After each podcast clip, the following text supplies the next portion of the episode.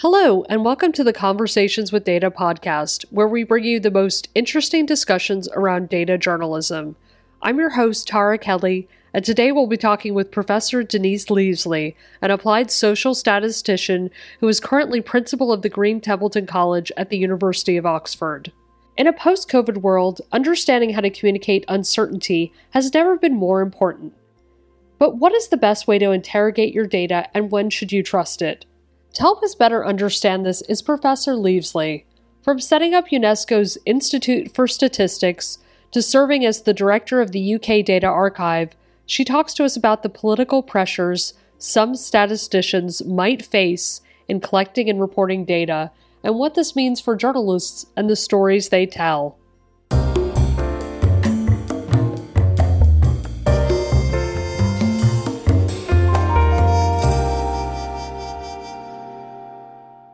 Professor Denise Lievesley, thank you so much for joining us today on Conversations with Data. I just wanted to start with you telling us a bit about yourself, your background, and your roles over the years. Okay, thank you very much. It's really nice to talk to you. So, um, I would describe myself as an applied social statistician. So, I've worked in a variety of different jobs as a statistician including being director of statistics for UNESCO, the UN agency, and also having a, a period as the chief executive of what is now called NHS Digital, but at that time was called uh, the um, NHS um, Health and Social Care uh, Information Centre. Um, so I've worked a lot as an applied statistician uh, particularly internationally, so particularly over collecting data for the Millennium Development Goals, for monitoring progress across the world. Um, the last two jobs I've done haven't been jobs as statisticians. I uh, was um, the Dean of, of Social Sciences at King's College London, so executive dean of a large faculty at at King's.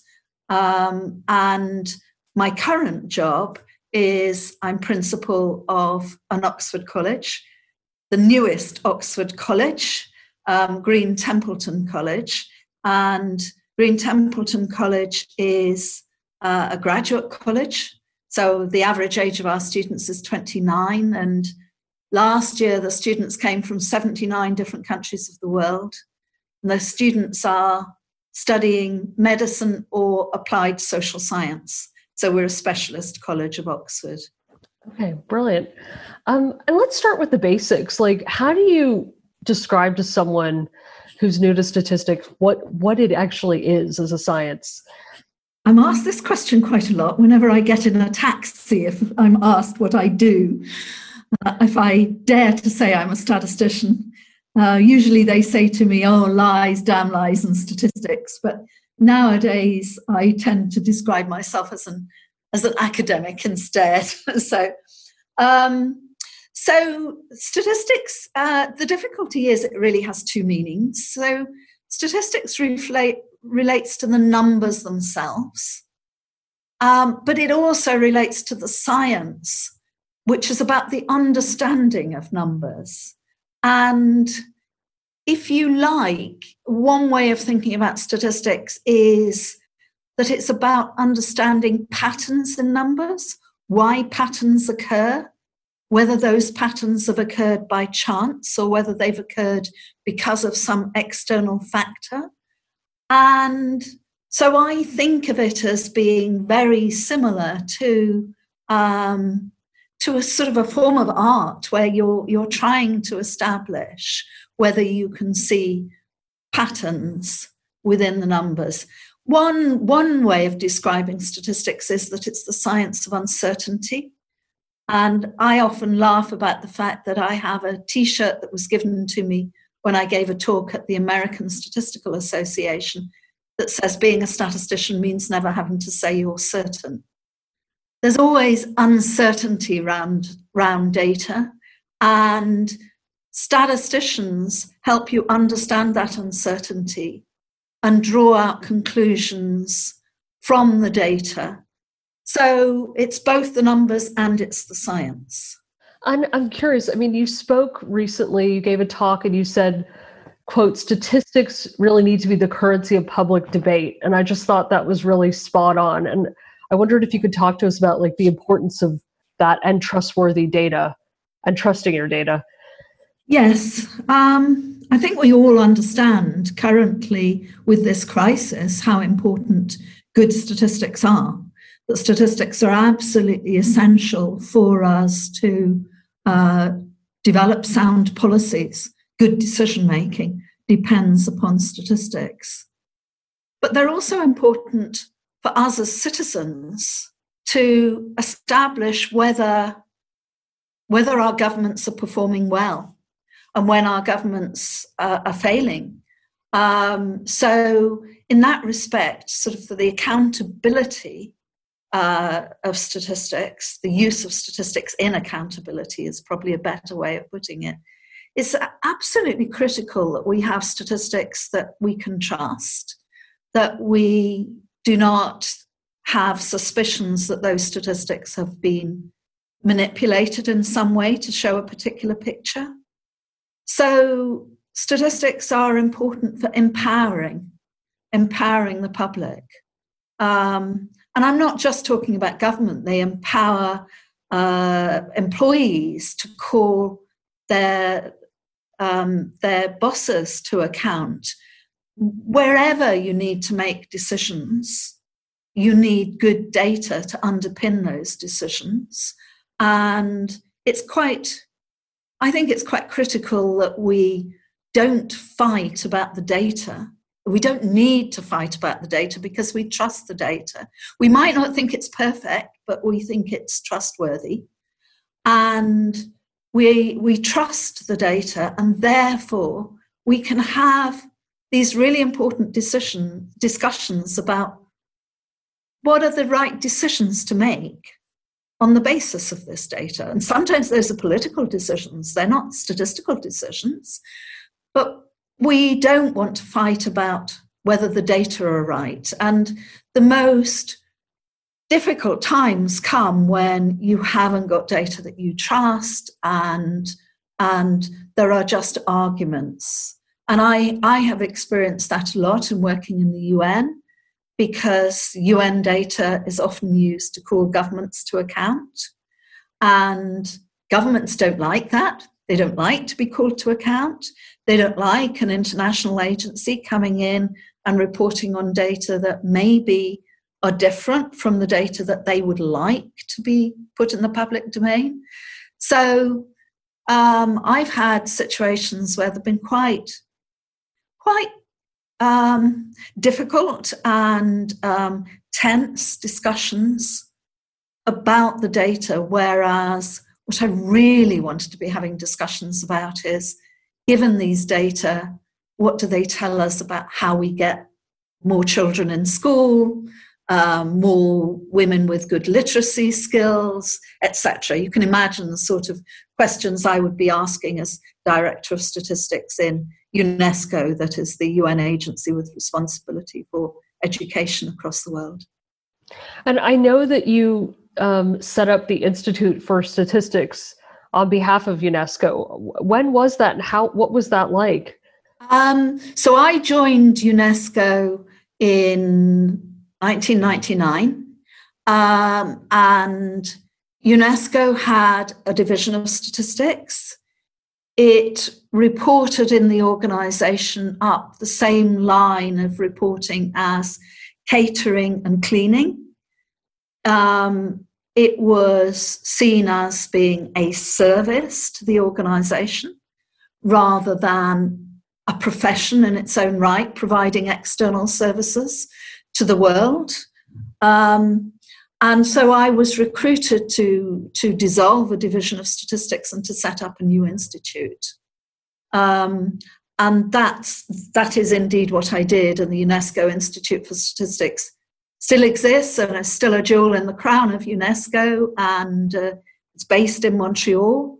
Um, and it collects data and sets the standards for collecting data and works in statistical capacity building in relation to education, science, technology, culture, communications data. Very difficult, very political issue. Um, in a UN agency, you have a problem as to whether the UN agency is an organization of the citizens of the world or the countries of the world. And as I've indicated, some uh, heads of state for the country, some ministers of education don't necessarily want the truth to be put on the uh, on the public database.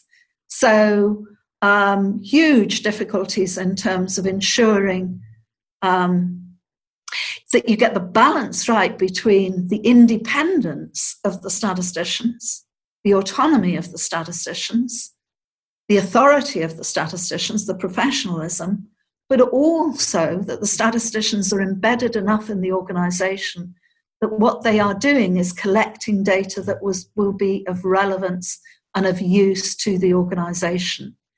And this challenge about being relevant but independent is the same one as journalists face. Absolutely the same one. Um, and we don't always get it right. You know, sometimes we slip over one side or the other, um, but it's a really important balance. And so, um, one of the things I had to do is work really hard with my immediate boss, the Director General of UNESCO, um, Mr. Koichiro Matsuura, who I'm still in touch with, a lovely Japanese diplomat, to ensure that he understood why I was producing data that sometimes ministers would go to him and complain about or complain about me, and that he had to know how he must defend me in such situations. So I had to do a lot of work internally in order to make sure that the organization knew and understood why they needed a, reputable institute for statistics um, and set up good, strong procedures, but also to get them to understand that sometimes we'd make mistakes, sometimes we'd get things wrong. The data is of very variable quality, and uh, it's really hard if you're sitting in an institute in Montreal um, to know whether data that you've got from Saudi Arabia, Chad, Vanuatu, you know, China is correct and, and what the deficiencies of those data might be. So it's not as if we had perfect knowledge. Um, so fascinating job, wonderful job. I loved it. How do, as journalists and also yourself, how do we decide whether to trust statistics? There's two ways. I mean, one is by looking um, at the science that has underpinned them. So, actually asking a lot of questions about the provenance of these data, where have they come from, um, uh, how were they collected, are they likely to be representative, how up to date are they, um, what's known about error in the data. So there are questions to do with the science. These will be questions that uh, journalists are used to asking all the time. I mean, you get a story and you want to understand um, the likely truth of that story, and you you often uh, validate that that story against other things you know. And I would call that, as a statistician, I would call that triangulation. So looking at these data in context and, and looking at similar data, maybe from the same time period last year, is it plausible that there's been these changes? So plausibility, uh, actually just testing out whether the data makes sense and thinking about the science uh, underpinning them. But the other thing is to think about what um, what process led to these data. And this is more about understanding why the data were collected, um, how the agenda was uh, set for the collection of the data, um, what are the incentives to report in a particular way. So, are there problems in terms of um, incentives to report uh, good news stories um, and often journalists uh, ha- come across this this challenge that governments want to show a good news story. So, understanding something about how the data were collected, understanding um, are the statisticians independent? Who appoints the government statistician in a country?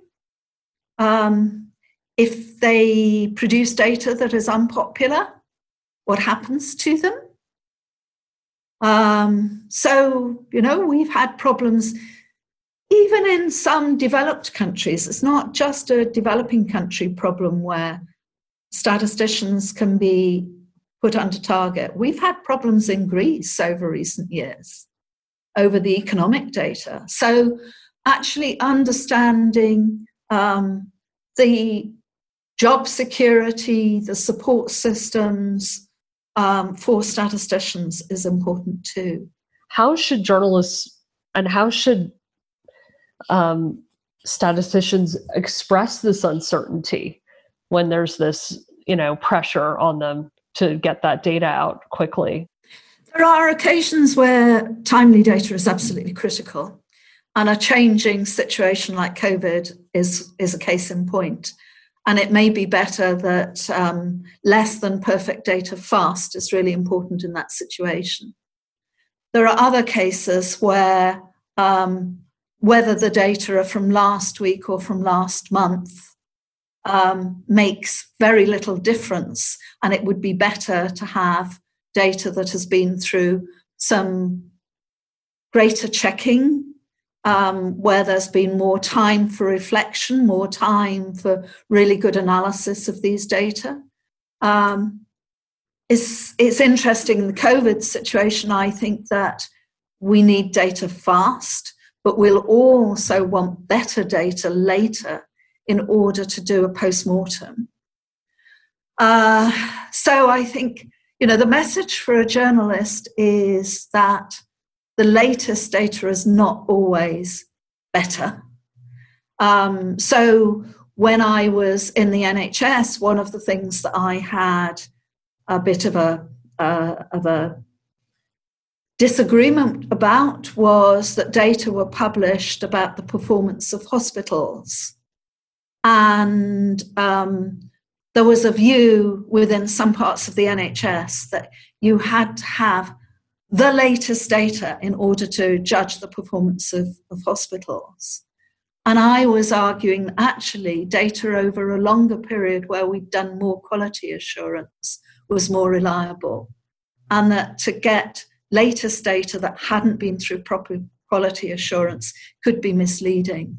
So it's in different circumstances and one of the thing one of the terms i use a lot that is it's quite difficult for lay people around this, this issue of fitness for purpose that data that will be perfectly acceptable for one purpose will not be acceptable for another so we have two sets of data in this country about unemployment we have data that it comes from the unemployment register which is those people who are eligible for unemployment benefit.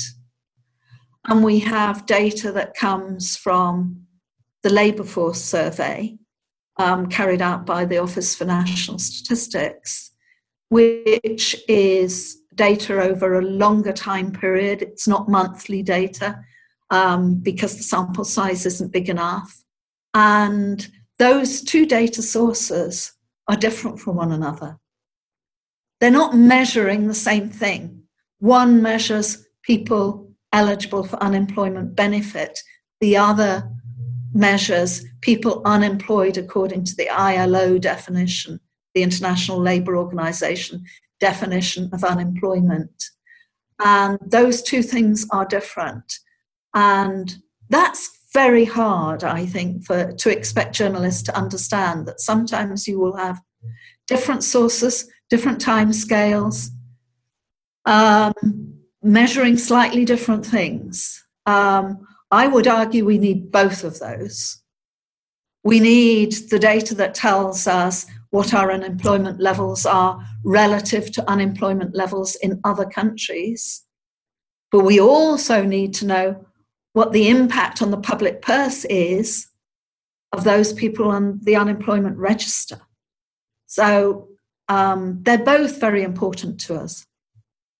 Um, and so if we're looking at, say, I'm a journalist and I'm trying to compare global data country by country, particularly with COVID 19, you know, what are some of the issues that we might run into for this? It's fragile. I would say um, one of my good friends always says uh, comparability is only skin deep. It's difficult because data is collected in different ways in different countries. There may not be standard definitions. There are different systems in different countries. There are different health systems in different countries. So comparing can be very, very tricky if your data comes from administrative sources rather than independent statistical surveys, for example. Um, so uh, it's always going to be, um, you always have to be careful in, in, in comparing, but that isn't to say it isn't really important. And, you know, I wouldn't have spent seven years as an international statistician if I didn't think this was a really critical thing to do. That we learn from other countries, that it's really important for us, in part of calling our governments to account, to be able to make those comparisons, um, to ask questions. You know, the country did it this way, and this seems to be the outcome. It's different from our outcome. Why is that? Um, statistics to me are, are important in terms of building a better world, building a better society, and comparable data is critical in that respect. And of course, comparable data is not just about uh, comparisons across countries, it's also about comparisons across time, so how things have changed, or comparisons within countries. So you have to be careful and understand that there are deficiencies, but it shouldn't stop us using the data. We just need to use the data with caution. And I wonder if you could talk a bit about um, noise and signals in the data. Like, what do these mean? And how, yeah, and how might they impact, you know, interpreting data? I said at the beginning that statistics was the science of uncertainty. Any data we have is going to be subject to uh, uncertainty. I, I, would say it was subject to error. That's not a very useful term for a, a non statistician, but that's the term we use. And that error can be due to a whole range of things. It might be due to the fact that I've only got a sample, it might be due to the fact that um, there's misreporting. Um, it might be due to the fact that there's misinterpretation of that data. A different definition is used in different circumstances and so on. So there's going to be a lot of, of, of error around that data, uncertainty around that data. And if you like, you could call that noise. Because um, it is like it is like white noise. And the difficulty is that if we want to compare two points in time or data uh, across different parts of the country or different parts of the world, then we have the problem that some of our interpretation of the difference may be confounded with, may be caused by this noise rather than a true difference. So the true difference is the signal. And that's what we'd really like to measure. So the signal is the true difference, but the difficulty is that it's going to have noise around it.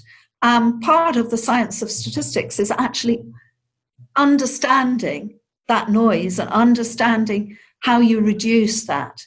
So, one way in which you reduce it, if you're drawing a sample, is you have a bigger sample. But a bigger sample just on its own won't reduce the noise.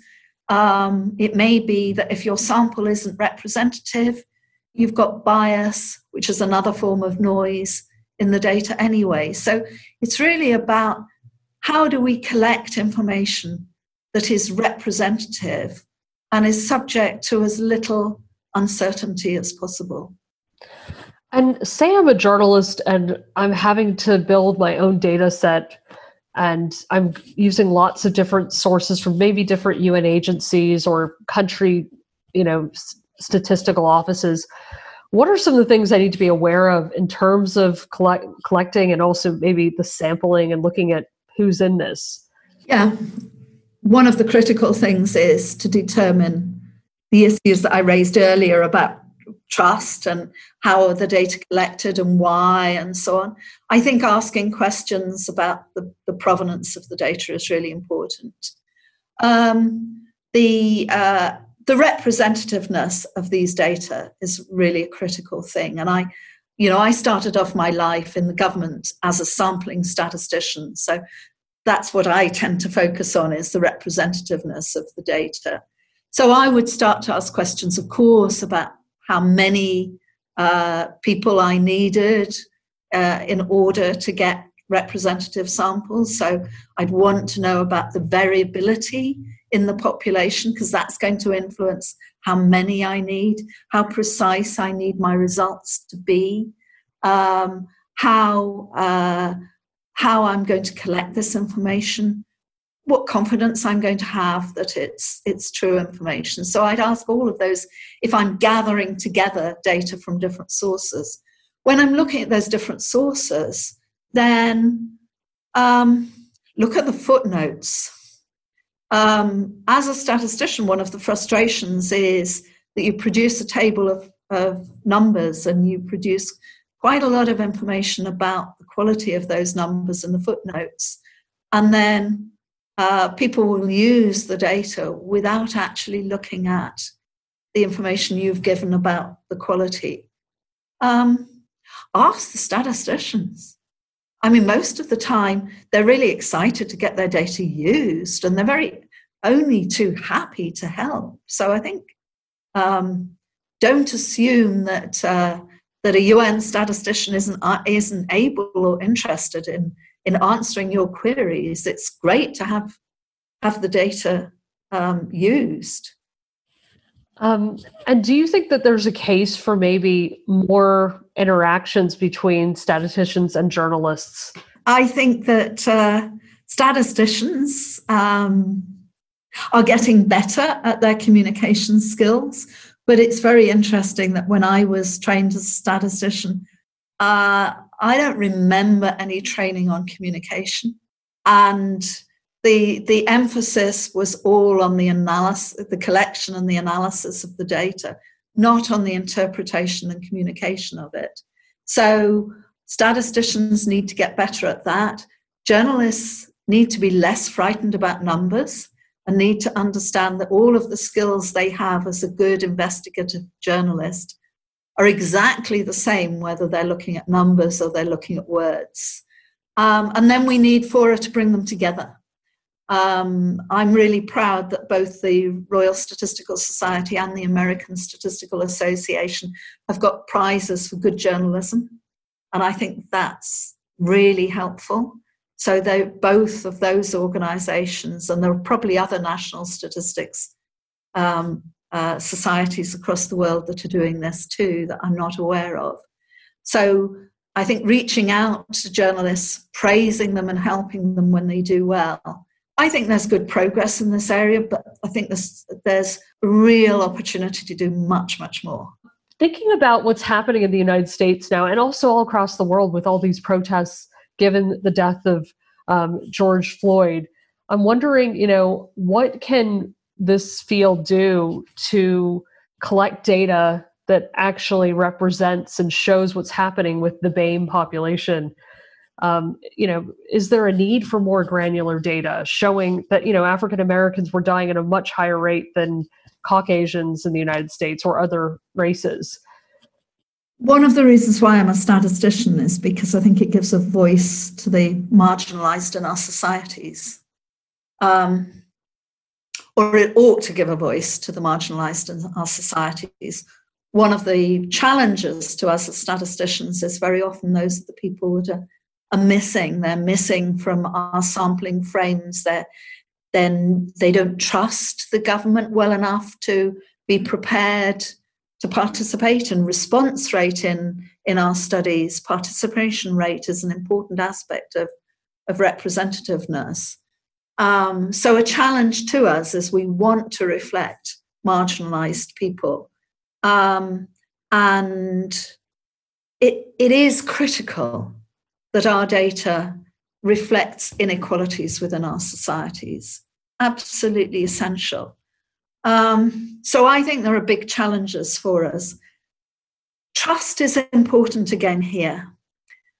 You know, because if you if you don't trust the government to use that data in ways that is going going to support and help you, and you fear that that data might be used in a way that uh, fuels discrimination against you, then you're not going to be prepared to participate or to give your data. And your data belongs to you. You are giving it to society and you're making a decision as you provide your data, whether it's your health data through your, your NHS record or whether it's data that you give um, in a you know in an online survey or whatever it is, you're making a decision that your data is uh, is of value to the organisation collecting it or the society, um, and that outweighs any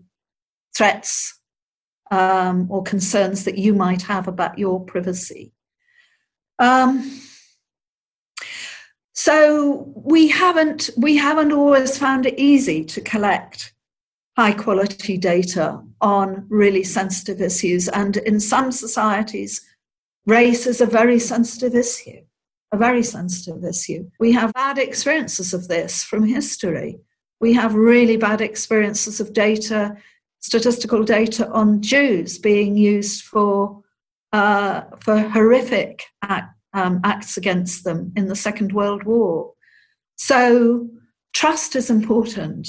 But I think that one of the things that I take away from um, from the current uh, current I was going to use the word disturbances. I don't like the word disturbances because I actually um, share the concerns that people have. The current um, anguish that is being experienced by parts of the population in the United States is that they haven't had visibility, that they haven't had a voice.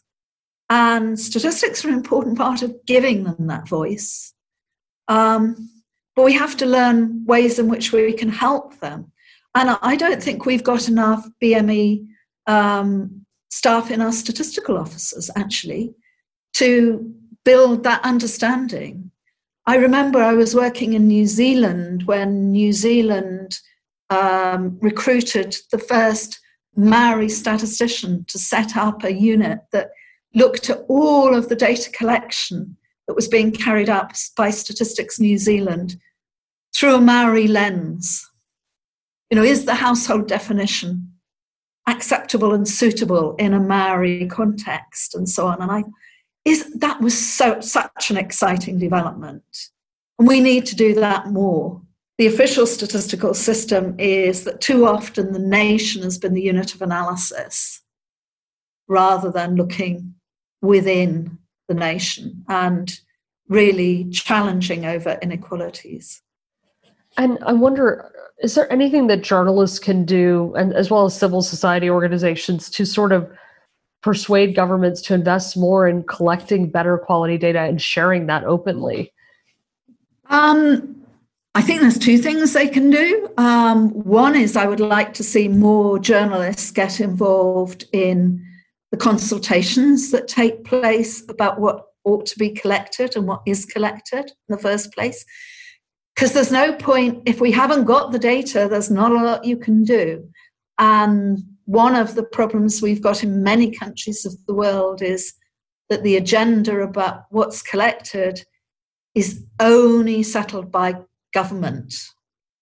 So I think journalists actually feeding in at the very early stages about what data needs to be collected um, one of the ways in which I judge a society is by what we don't know about it, as well as what we do.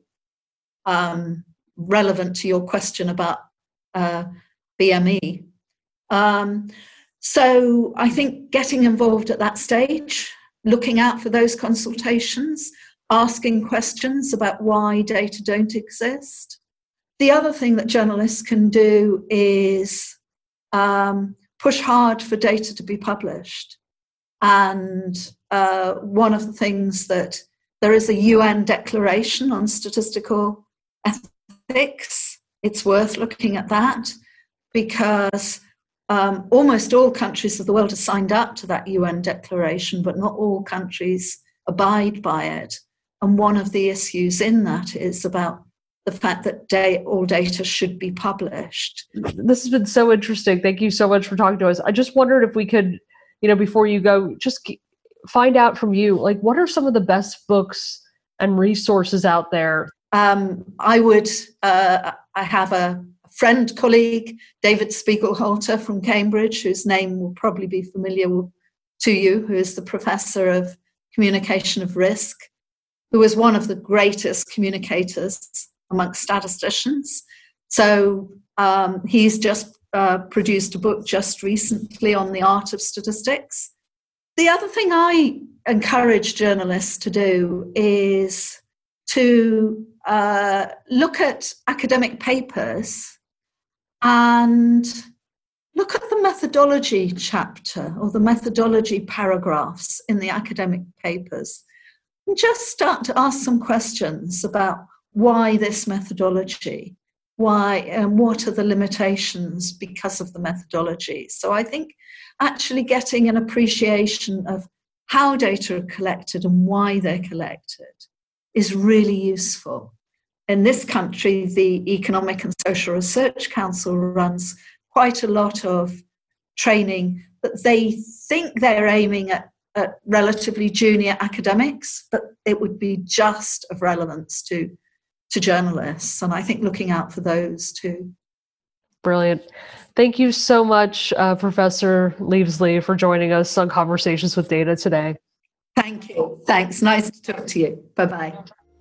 A big thanks to all of our listeners for tuning in today. If you enjoyed this, you can subscribe to our podcast on SoundCloud, Spotify, and Apple Podcasts. I've been your host, Tara Kelly, and that's all for now. See you next time.